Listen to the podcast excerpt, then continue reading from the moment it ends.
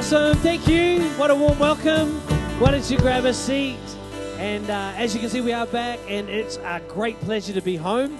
And we brought some Danish winter weather with us, uh, which is awesome. That uh, yeah, great to be here. And uh, if you don't know, we've been away for four, well, three and a half months, and uh, just an awesome time away. Great opportunity teaching in a Bible college uh, in Denmark, which was an interesting experience just imagine imagine what it's like. So it's a live-in Bible college.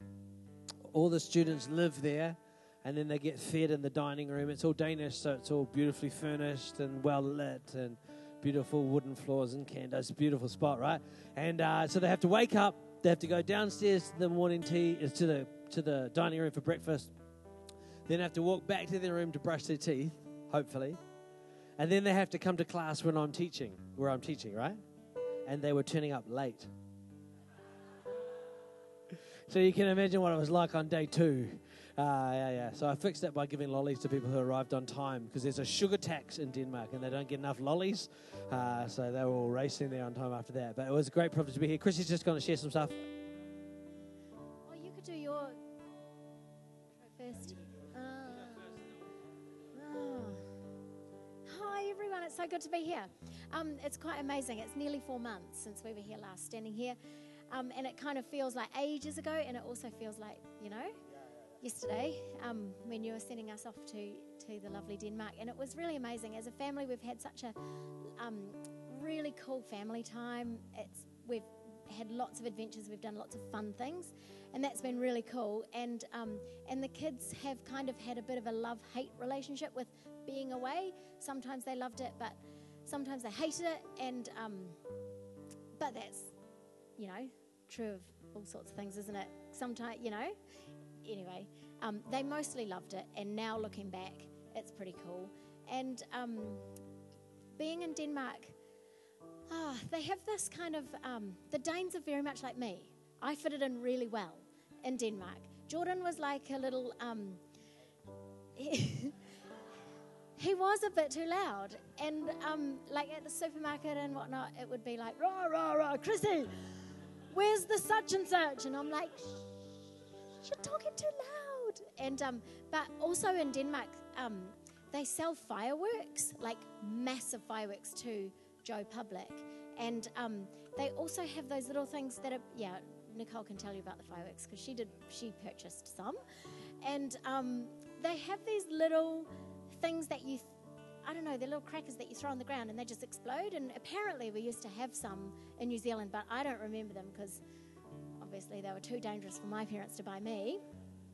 But that's what Jordan was like in Denmark and around Switzerland and around Germany and where we were. He was he's like one of those little things that you just throw on the ground and he goes bang under under people's feet, whereas I was quite um, Danish. and I didn't really have to do anything to change, you know, not that we change ourselves, but I just slotted right in and it was really cool. And they have this um, wonderful concept, a cultural concept or a cultural value in Denmark called hygge, which roughly translate, translates to coziness. And, um, and so the first day we arrived at our home, which again God is amazing how He just set stuff up. He just went before us, and it was really awesome. We can see God's amazing hand in our whole, whole trip.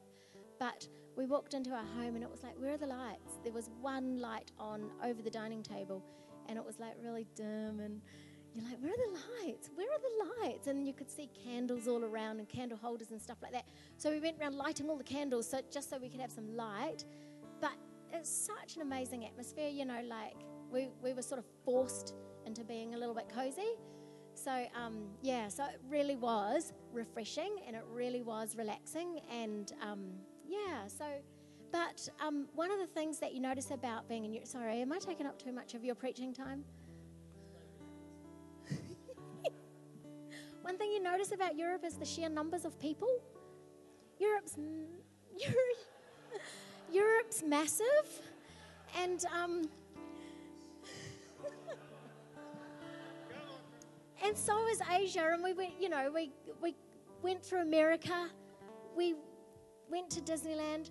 The queues are huge. The people, you know, there's masses of people in the states. There's masses of people in Europe. There's, you know, the trucks on the road. It's just truck after truck after truck after truck truck, you know, on the highways, on the Autobahn. And it's just incredible. And the thing that I want to leave with you is it just, I don't know, my little thing that I just want to leave with you. I'm not very good with words sometimes. Is that God loves people, and we got the opportunity to hear this guy who who just knows about the sheer numbers of people coming to Christ around the world. And so we got the opportunity to hear him speak and stuff like that. And just, you know, we come from New Zealand and sometimes we don't see what we want to see in terms of salvations and stuff like that. But he knew stuff and he was telling us about mass numbers of people coming to Christ, big pockets of people on the move because of, you know, people being displaced and refugees and all that kind of stuff. But they're coming to Christ. Every race, every religion, it's just so cool. And um, I don't know if Jordan will share some of those stories with you of some of the ones we heard about, you know, various people coming from other religions to the Lord. But yeah, it was just really cool. But it's so good to be back. It's, you know, there's nothing like home and there's nothing like family, eh? So yeah, anyway, back to you. I'm done. It's good to be back. Awesome. Could we could we throw on the house lights, Tim? Is that all right? Yeah, that way I can see people's smiling faces.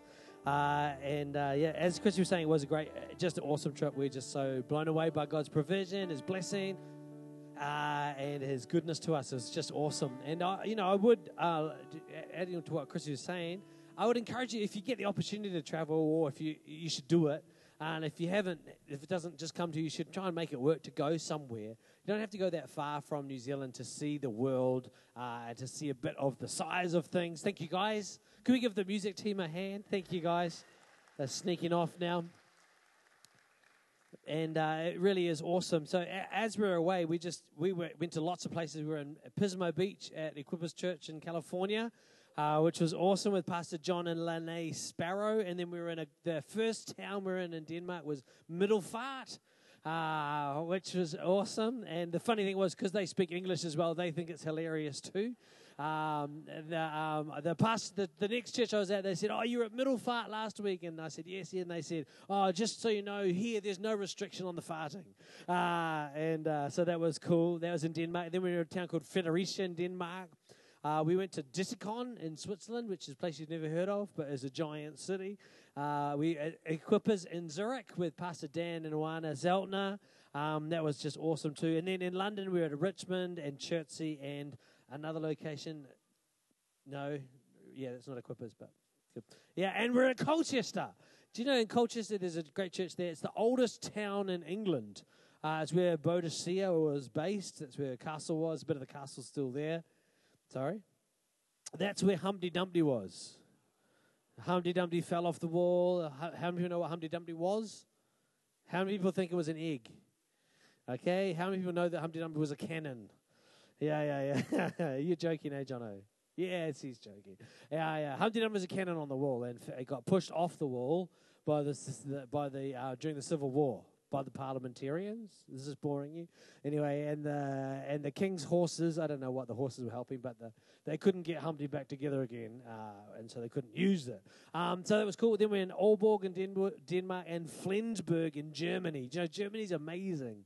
Uh, it's a, it's a, just a massive, massive country, um, and it's just a giant industrial machine as well. And um, and in Germany, they have more than 1 million immigrants from Syria and Iraq um, who have just walked there via a boat ride from Greece, and then they've just literally just walked there.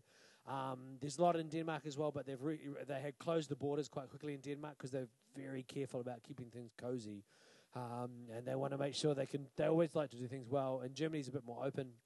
But um, our friend uh, Simon Hans Simon Paul pastor of the church in Flensburg, which is just near the Danish border. Uh, and in his church, he's seen about 40 or 50 uh, Muslim families come to Christ in the last year or so.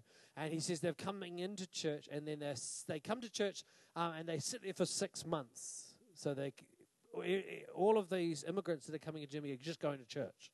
He said "E- there's, there's immigrants in every single church. All of the state churches, the Pentecostal churches, there's immigrant families, and they come into church because they've left their homeland. They're like, okay, what's this place about? Um, and so he says that generally the pattern is they sit there for six months, uh, listening to everything, looking at everything. They're still learning German as well, so they're learning the language of the service and learning what they're saying, all that sort of stuff. And then uh, usually after about six months, they'll make a decision to follow Jesus. So they'll take an opportunity at the end of the service, they'll raise their hand, and then across the next week, or some of them two weeks, so sometimes it's two weeks, sometimes it's one week, they read the Bible. So they make a decision and then they read the Bible and then they make an appointment with the pastor with a thou and they have a thousand and fifty-five questions of what they read in the Bible. What does this mean? What does that mean? I read this. What does that mean? And I thought, if you haven't read the Bible yet, between now and two weeks from now, why don't you read it? Uh, and you'll have at least a thousand questions uh, that you could ask someone about. Make an appointment with Jono uh, and answer this question. But I just want to encourage you. The, you know, the world, the, God is moving throughout the world. There's more people alive than ever has been before. God's more active in the world than he ever has been before. We know that for a fact because God only God's working people. God's passion is people. God's heart is people. So if there's more people, God's focus is there, God's moving, and God's love is abounding. Amen. We had literally heaps and heaps of time doing what Danish people do best, sitting at home, lighting candles. On Netflix in Denmark, I don't know if you saw on Facebook, I posted it. On Netflix in Denmark, one of the popular shows is, an, is, is a fireplace. And there's a few different ones you can choose from, and you just turn your TV on, and it's got a little soundtrack of crackling wood. And, uh, and so we, I did try and watch that a few times, and I probably I got to about minute three. Uh, and uh, but in the Bible college dining room, they have the fireplace. The fireplace goes all the time. They have a TV fireplace going all the time. Yeah, yeah. it's funny though. That have you ever anyone been in a place with a TV fireplace? Okay, it's funny because you can feel it warming you. Yeah, yeah, yeah. It, it does. You do as you walk past. You're like, oh, hmm. yeah, uh, yeah. It must be just your brain imagining there's a fire. I feel warm. Yeah, uh, it's all psychology. Everything's psychology, says Dougal, the psychologist. Um, and you know, um, one thing we learned for sure is that, that we live in a great city. We really do live in a great city. One of the thoughts I had, because we were exploring this new city and uh, in Kolding in Denmark, and um, I said to Chrissy one day, "Do you know if someone came to Wellington on a sabbatical, they'd be doing just what we're doing. They'd be looking around, going, "Wow, isn't this amazing? Wow, look at that, isn't it amazing?" Uh, you know, and they'd be like, "What a lovely house these people live in," because we would have left it tidy. Uh, do you know what I mean? And uh, I just thought, you know, sometimes we can't. Sometimes we can forget to appreciate where we are. Uh, and I think we do live in a great city. We live in a great nation. You can accidentally change, you can just quietly change the prime minister in a week and a half. Uh, and nobody dies. No one even said anything particularly cross. Uh, and I just think that's a great, in, some ways, that's a great thing. Um, and, you know, we, we, we are part of a great church. Have a look around. This is a great gr- bunch of people. We've visited a whole lot of other churches, and this is actually a pretty good example of a church. There are some we went to that are worse, some are better. Uh, but have a look around. This is a great bunch of people. There's people here who love you. There's people here who, even if you don't know them, they'll pray for you. They'll believe with you for God's best in your life. Amen. We're also we are also part of a great movement of churches with just a, a significant history and, uh, heritage, but also a passionate view for the future. Uh, and I just think we- I think we should be excited about who we are and where we are. Do you know? I learned something about church growth as well. Did you know? I, everywhere in the world, following Jesus is hard work. Everywhere in the world, it's not harder here than anywhere else, and it's not easier here than anywhere else everywhere in the world, following Jesus takes faith, it takes passion, it takes vision, and it takes a, a, a community around you to support you in the journey, right? Everywhere in the world. And you know, we learned this thing about church growth, me and Chrissy, in all the churches we went to, because some were pumping and growing, like the church in Flensburg, uh, and some were not. Uh, and you know, we only knew that from talking to the pastors, so I'm not, we're not making a judgment. That's what they say. Oh, this is where we're at. This is the season we're at. Uh, do you know, churches grow and then uh, by extension, the kingdom of God is established in a city in greater measure when people bring their friends to church.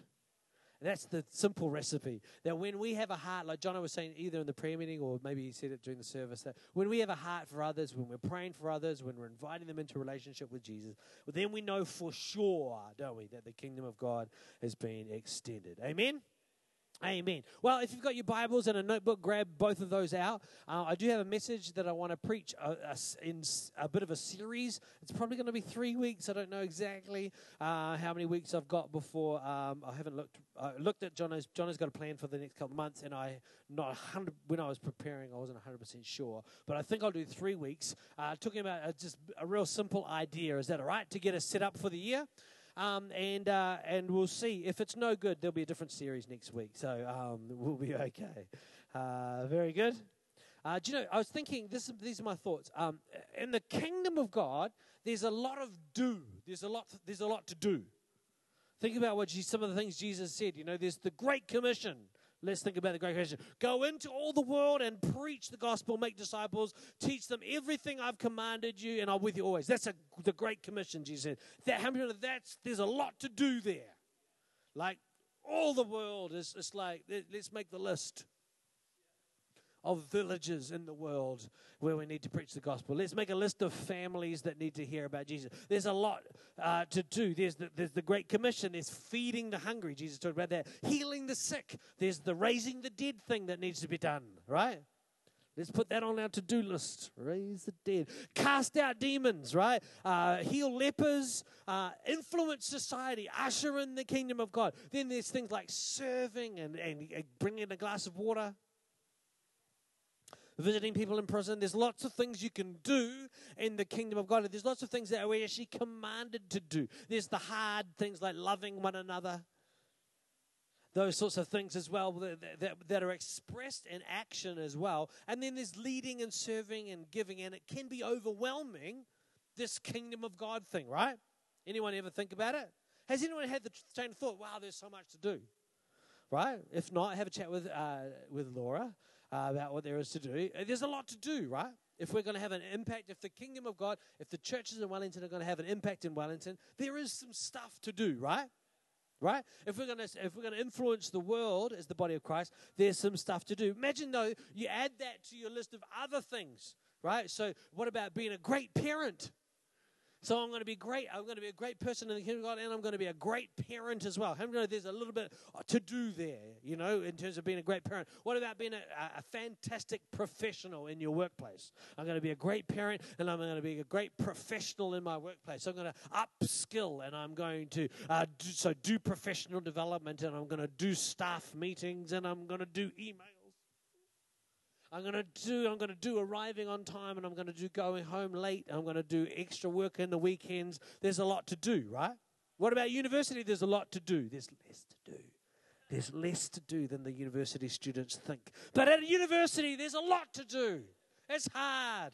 Uh, you know, have a, have a chat with Wakash's mum and dad about how hard university is. Actually, congratulations, Wakash. So exciting.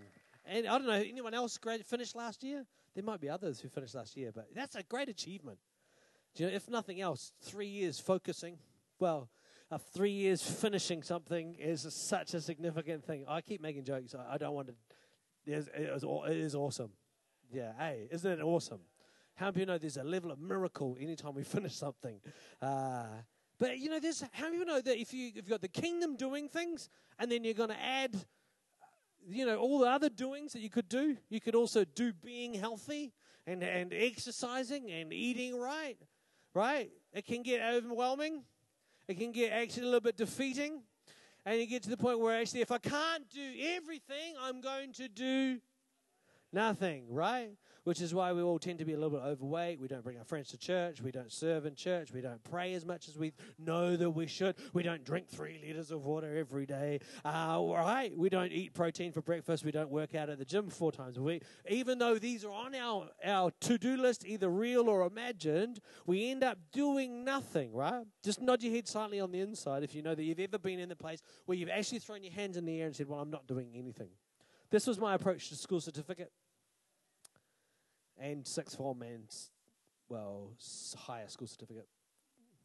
Right, and I want to I want to testify that 39% in school C is evidence that this is not a good approach to just throw our hands in the air and say, I can't do it. Now, I've got an example for you. I've got the amazing Dr. Chev. Come on, Dr. Chev, come and stand down the front here. Yeah, yeah, yeah. Thank you, thank you. And we've got another doctor. We've got the amazing Dr. Dougal. Come on, Dr. Dougal. These are two doctors. Look at them. This is the newer model. Last better in the sunshine, this one, and uh, looks better uh, generally speaking. Oh, so each their own, right? So this is Dr. Do- ever say hello, Dr. Dougal? And this is Dr. Nearly Mr. Shav. Right, he's about to become, is that right? Yeah, yeah. Fingers crossed, Mr. Shav, right? Okay, so let's let's say Dr. Dougal decides he doesn't like doing psychology anymore, and so he wants to do orthopedic surgery.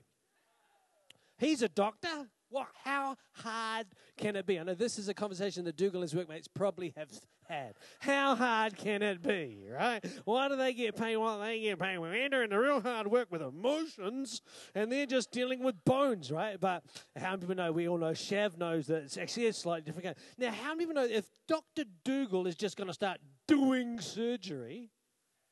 How many, how many people are keen? Oh yeah, I need a hip done. Dr. Dougal, do your cheap deal right? Well, what about Dr. Shav? Now, you don't know Shav as well as I do. Man, if Dr. Shav, you turn up for your psychology appointment, and there's Dr. Shav. And he says something like this Just pull yourself together, mate. Uh, is that what you'd say? Along those lines, yeah, yeah. And then just a little slap on the face, eh? Yeah. come on, come sit down, doctors. Thank you. See, Imagine if you're really good at knitting and you decide, I don't like doing knitting anymore, I'm going to do preserving fruit. Similar sort of thing as my previous example. Or I, I do, I'm a badminton player, but I don't like doing badminton anymore. I'm going to do front row forward. Right, my point is this if you're going to do differently, you actually have to be something different yes, you need to do different. In the kingdom of God, when we open our heart to God and say, Jesus, I want, to, I want to, my life to be about you and about your kingdom, there's a whole lot of different doing that we're called to. We're called to live a different sort of do. But before we can do it, if Dr. Dougal wants to do surgery, he's going to have to do, he's going to have to do a whole lot of small do's, like apply for a thing and do exams, well, let's go back to something I understand. If, you, if you're going to switch from knitting to preserving fruit, you don't just take to the jars with knitting needles. It's not about poking peaches with knitting needles. You're going to have to learn a whole new way of thinking, a whole new way of being, and that's going to require. So here's the thing you can't do different unless you be different, right? And to be different, wait for it, you have to do different. Okay, so it works better on paper because I've got a capital D for the first do and a lowercase d for the second do, right? If you're going to capital D do different things in the big sense, you're going to have to do a whole lot of different things to change your habits and behavior and thinking so that you can capital D do this thing kingdom. Same if you want to, I'm going to do better parenting, right? Do you know what you're actually going to have to be? You're going to have to be a different person. So to be a different person, what are you going to have to do? There's a whole lot of little things you're going to have to do differently. You're going to have to talk differently. You're going to have to change that little thinking. You're going to have to identify tiny little lies in your mind and your heart about parenting and about the thing, uh, things you don't even know are there. You're going to have to find those and change those little things so that you can become a different sort of person so that your parenting will change. If you're just going to overlay good parenting and overlay good professionalism and good Christian onto your, onto your normal life and your current habit structures, you're, all you're going to give yourself is frustration and uh, probably, probably a case of piles as well. If we're going to do the kingdom, if we're going to do purpose, if we're going to do our destiny, if we, if we need to become people. And I, I want to suggest to you this morning that we need to become people of prayer. We actually do. It's like, it's the step one. We actually need to become people of prayer. Uh, we need to become people of faith. we need to become people of generosity, and we need to become people of power. If we're going to be the kingdom of God in Wellington, we need to be these things. We, don't, we can't just do prayer, we've got to become people of prayer. We can't just do faith, we've got to be people of faith. We've got to be people of generosity, and we've got to be people of power. So I want to talk this morning about becoming a people of prayer. How many people love to pray for hours and hours? Because, uh, yeah, oh, how many love the idea of praying more than they do the practice of praying? Uh, the reality for me is I'm a pastor and I find it hard to pray. So I can imagine it's not always an easy thing to do, praying, right? And so I want to talk a little bit about it. The first step in praying, the first idea of praying that you need to understand is number one, is prayer is uh, pray, to pray, we need to bring, number one, we need to bring praise and thanksgiving. So this is Psalm 100, verse 4. Maddie's going to throw it onto the screens for us. It says that we enter his gates with thanksgiving and we go into his courts with praise. Give thanks to him and praise his name. Just leave it up there, Maddie, while we're talking. And uh, this is a this is a this is a song that they used to sing on the way into Jerusalem and it's a song about how they chose to enter the temple. But it's actually a bigger truth than that. When we praise, when we bring thanksgiving, we aren't walking up the Temple Mount in Jerusalem, right? You might be trying to make your way through a building structure. Uh, you might be on to, this. We're at the top of Mount Cook here, which is a pretty impressive mountain, right? But actually, what, does it, what is it that brings you from a human level and brings you into a heavenly perspective? It wouldn't it be great if it was something mystical? You could light some candles, draw star shapes on the floor, sacrifice a chicken. Then people would do it. But because it's so simple, we don't.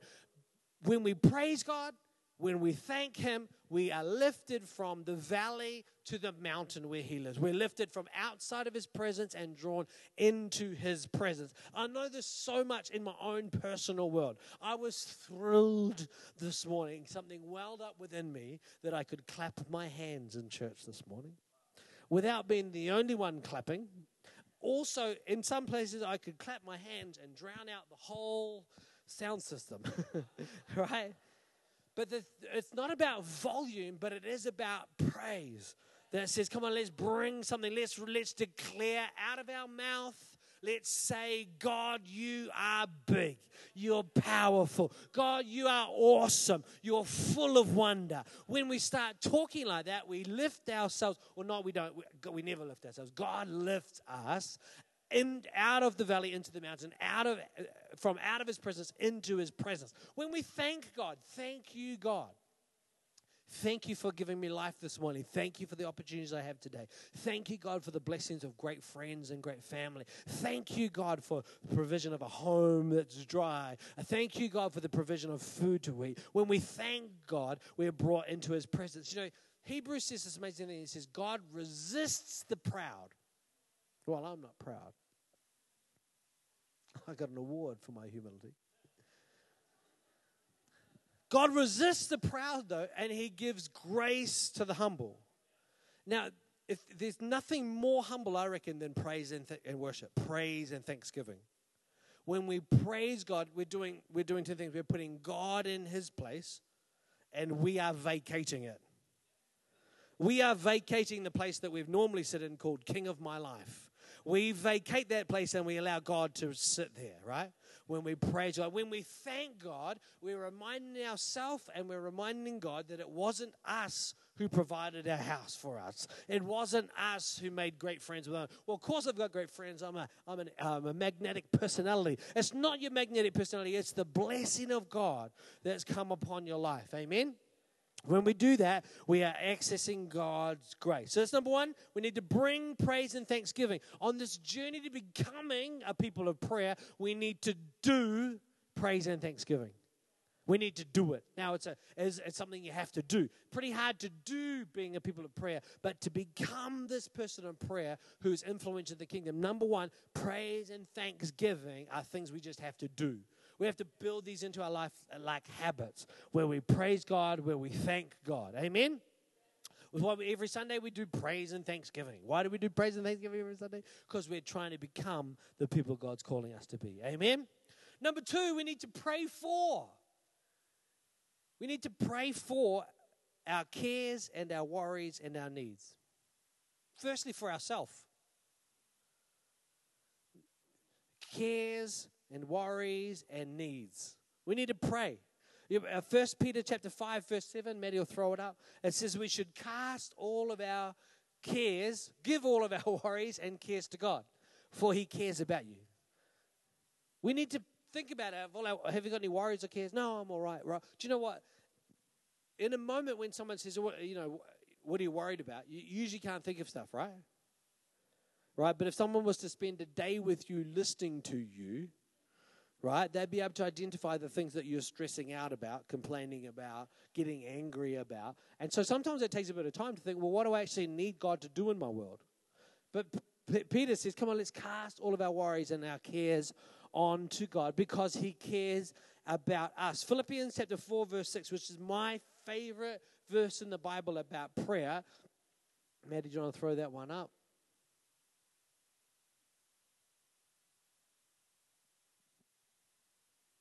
No, we haven't got that one. But it's my favorite verse in the Bible about prayer. So I should be able to remember it. That's it. Come on, how people how many people know this verse?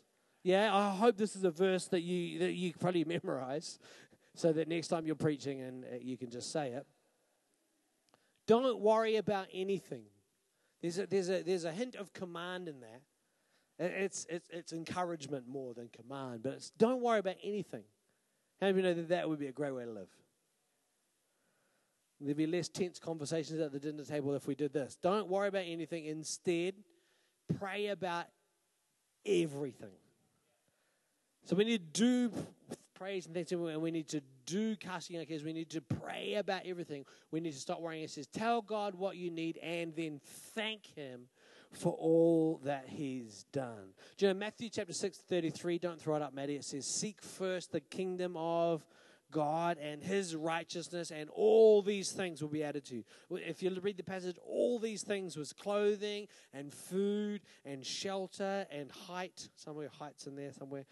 Uh, all these things are added to us. Uh, the things that we need are added into our life as we seek the kingdom of God. As we cast our cares, we can throw our worries away, right? We need to do this. First of all, we need to do this for ourselves. We need to make it a habit. We need to make it a discipline. We need to make it a practice in our life that we cast our worries and we cast our cares onto God. We present the things we need. We say, God, this is what we need, and we're thanking you, God, for providing in that area. I need vision, or I need purpose, or I need direction in my life. These are things we need just the same as food and clothing and shelter and a nice new watch. All those things that we might ask God for, we need to ask God for them right? We need to present them. We need to build this in as a habit for ourselves. God desperately wants to do great miracles in your life. He wants to, to, to strengthen your faith by working in your world. John Wesley said this amazing thing about God. He says that God doesn't move in the earth other than through the prayer of faithful people. That's a, a paraphrase of his quote.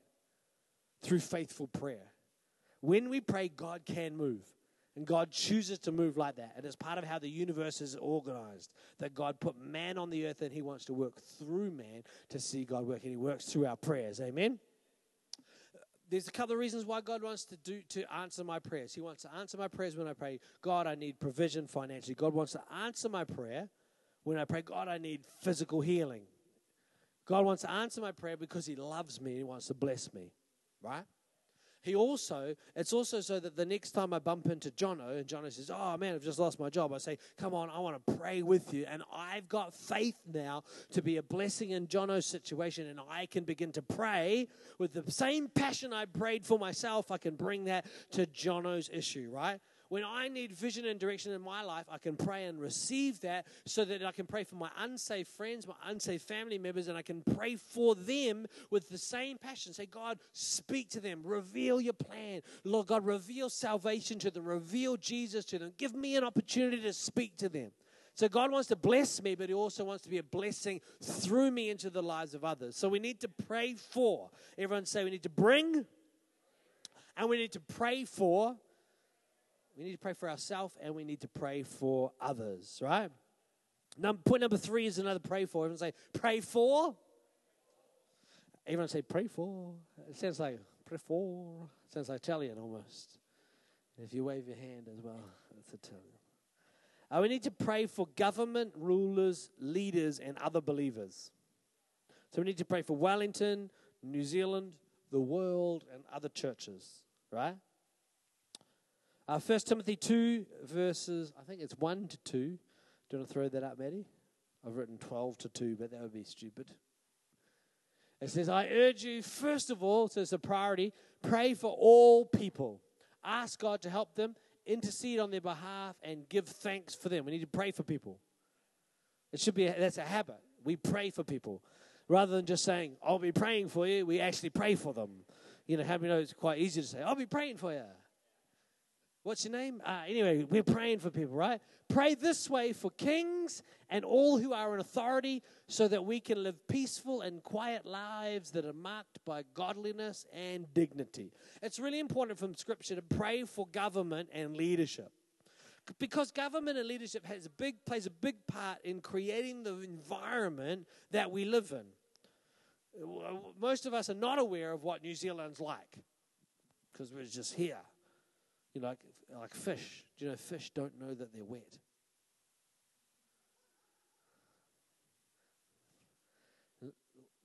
That's just how it is right? And, New Zealand's a fantastic country, but we need to pray for our government. We need to pray for our leaders. We need to pray for people working in, in, in, positions of authority, the principal of the school, school teachers that our kids are at. We need to pray for people at, at the local government level. We need to pray for people. We need to pray for pastors and leaders in our local church because for your, for your church to be great, I need to be a better leader. For me to be a better leader, I need your prayers pushing me and backing me and lifting me to what God's called me to do. Now, uh, your future is not determined by mine, but we together we're following Jesus. And the people that lead have got to God uses that shape or that flow to create a space for other people's blessing. And we can have an influence in Wellington without even leaving our living room as we pray for government, as we pray for leaders, as we pray for uh, pastors of all the churches in Wellington, as we pray for all of the churches in Wellington, that God will be working and blessing and moving. Amen. Ephesians 6:13 says that we should stay alert and be persistent in in our prayers. Stay alert and be persistent in our prayers, right? For all believers everywhere. For who? For all believers everywhere. We need to be persistently praying for believers. Do you know who the most important believers for you to be praying for? These ones. Because these are the ones you know. You could pray generally for believers, but you know these believers, you know. So you could be praying for Duncan's eye. If you don't know, Duncan needs prayer for his eye. You can be praying for my blood pressure. Sitting around eating Danishes wasn't good for my blood pressure. It's good for my emotional well being. Right? You can pray for people in church who you know need work, or you can just pray for people that come to your mind persistently. That's what the Bible says. Come on, let's be alert. Let's be persistent in our prayers for all believers everywhere. In, in small groups, e groups will be starting in February this year. Come on, in our small groups, let's pray for each other. It's probably the highlight of our small group. At the end of the group is, is praying for each other. Other, the you know, cups of tea and biscuits are good as well. But actually, it's something that we do every time, and it actually is, is a really great way to finish the group. That hey, what do you share what you need, and let's pray for each other. Amen. So we need to bring praise and thanksgiving. We need to pray for our cares and our worries for ourselves and others. We need to pray for government, rulers, and leaders. Um, and the Bible says we should pray in tongues. So Ephesians chapter, sorry, Ephesians six thirteen, the first part of that, but also 1 Corinthians fourteen four. Maddie, do you want to throw that up? It talks about, in 1 Corinthians, it talks about the difference between prophecy and praying in tongues. And prophecy is where you speak to somebody else a word that God uses your words to be a blessing to them. And that might be a, thus saith the Lord. You might need to grow your hair long and a beard. You might need a stick. Uh, but those are actually optional. They're not the most important part of it. The most important part of it is that you say something to someone else that's a blessing, and God uses your words to bless them. And when we pray in tongues, which some of us do, some of us don't, but when we pray in tongues, the Bible says that we're strengthened personally. Uh, and, and someone who speaks prophecy speaks uh, strength to the church, right? So when we pray in tongues, we strengthen. The Bible says we, our spirit is praying and that we are edified. We're made bigger on the inside. Praying in tongues is not the most important thing in the whole wide world, right? But it's a really important way for, that I found in my life to grow the inside of me is by praying in tongues. It edifies and it builds me up. Point number five, which I thought wasn't here, but it is. We pray because God loves us, not because we have to. It's because He loves us. It's actually a conversation. Do you know God wants to speak back to us? In, a minute, I've, I want to teach you a 10 minute prayer blast. Is that all right? It's only eight minutes long, though. Because if you're going to pray for 10 minutes, there needs to be space for God to speak, God to talk to us, God to bring a feeling of encouragement, a sense of His presence, or even some words or scripture that can be a blessing to us. But God loves us. It, it remains the central truth of the whole Bible that God loves people. He loves people so much that He sent Jesus to die in our place. It's significant love. You know, I, I was reading about the word agape, which is a New Testament word for God's love. And you know, the word agape doesn't really exist in ancient Greek.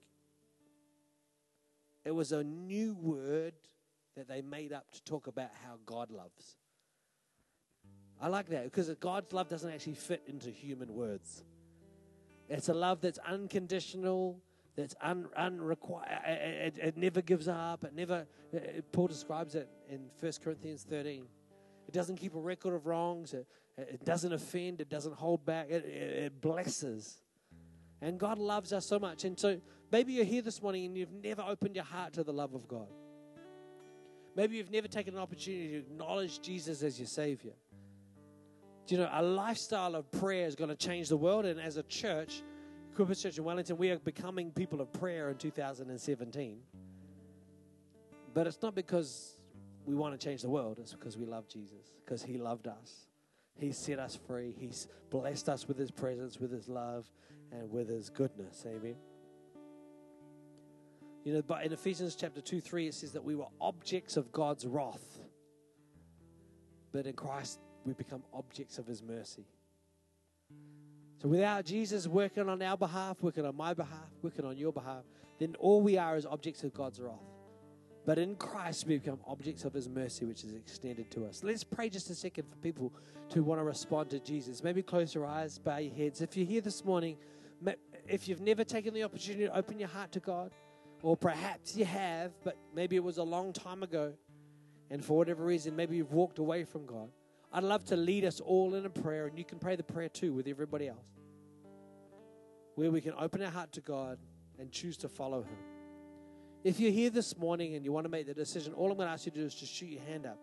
Look up, catch my eye, give me a wave, and say, Yeah, that's me. I want to decide this morning to follow Jesus. I'm going to invite Him into my life, either for the very first time or perhaps as a recommitment of your life to follow in Jesus.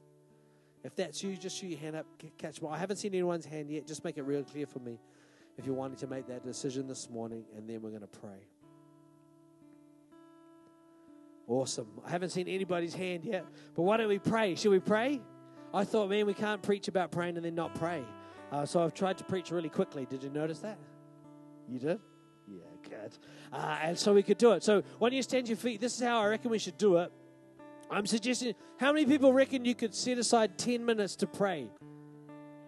You, you reckon? We've done it in our service exactly 10 minutes till half past. So we've set aside 10 minutes. We're going to pray now. Is that all right? We'll do our prayer for the day now. We'll get it, get the homework done in class. Brilliant. And then how many people could set aside 10 minutes every day? How many people are more realistic and you're like, five minutes? Yeah, yeah, more five minutes. How many are my five minute people? Okay, less than five minutes, it still counts in heaven, but I haven't got a plan for you, right? Okay, you have to make your own 35 second prayer plan. Okay, so this is the 10 minute prayer. plan. Number one, you praise God for one minute. So talk about how great God is for one whole minute, right? We, we're going to have to do the five minute prayer plan. It goes on anyway. We, then we thank God for one minute. I thank you for, I thank you for, I thank you for, I thank you for, I thank you for. Now, the first three things you thank God for, you just have to think up, and then God begin to flow. And, uh, and thankfulness rise up. Then we're going to pray for ourselves for one minute for our cares, for our needs, our worries. We're going to pray for purpose and we're going to pray for strength. Is that all right? Then, for one minute, we're going to pray for other people. right? We're going to pray those same things. Pray for the things other people are worried about. Pray for purpose, vision for them. Is that cool? Then we're going to pray for government. No, we're going to pray for the church first. We're going to pray for the ministries of the church and the leaders of the church. That's our church and the church. Okay, both those groups. Then we're going to pray for the government in Wellington, New Zealand, and the world. Then we're going to thank God for a minute. And then we're going to praise God for a minute. That's our 10 minute prayer plan. Do you know what the five minute prayer plan is? You just do the same thing, but for 30 seconds each. It's amazing. I've had four months to think of this. No, that's not true. Are you ready to pray? You can pray with someone else, or you can pray uh, solo. Uh, you can do it however you want. And I'll just count you out. The 30 seconds is. Okay, we're going to start on the half minute. Don't start yet. Some people like want to get more praise in, so they're better Christians than everyone else. Okay, let's praise God for 30 seconds. God, we thank you for your goodness. God, we praise you that you're a God of unrelenting love. Lord, you are a God of unquestionable power. Lord, we praise you, God, King of kings and Lord of lords. You alone are worthy of our praise, Lord Jesus. You alone are worthy of, of our lives, of our service, of our vision you alone, God, are worthy. You alone are great. You are King above all kings. Come on, let's thank God for 30 seconds. God, we thank you.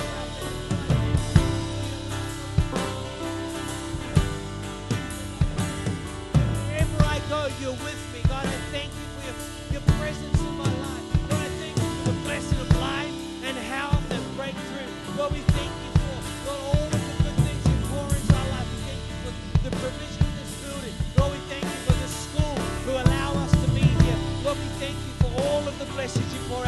Come on, let's pray, right?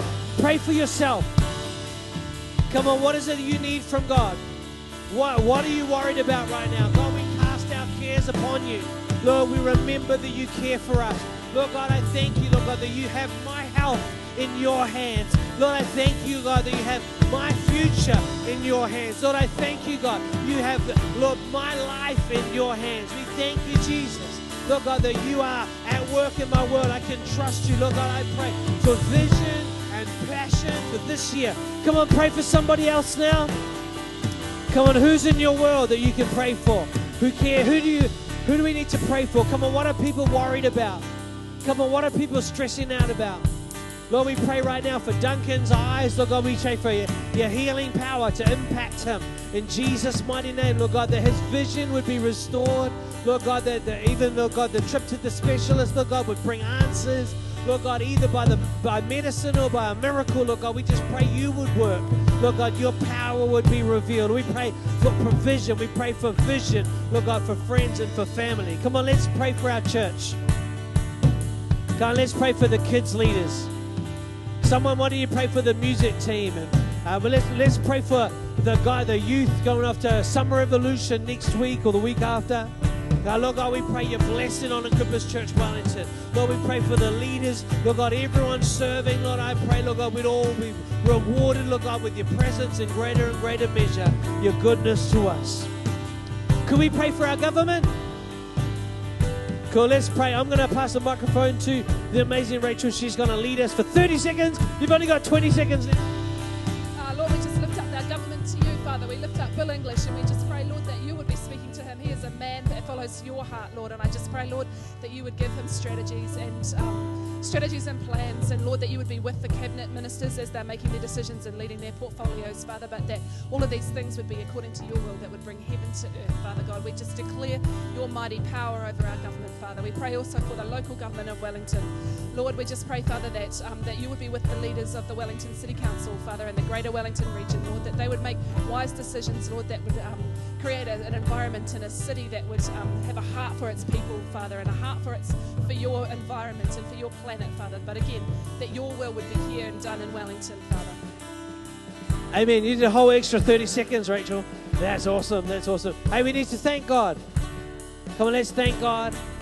Let's praise Him. And then we're going to finish with a song as well. God, we thank you for your goodness to us. We thank you for your grace.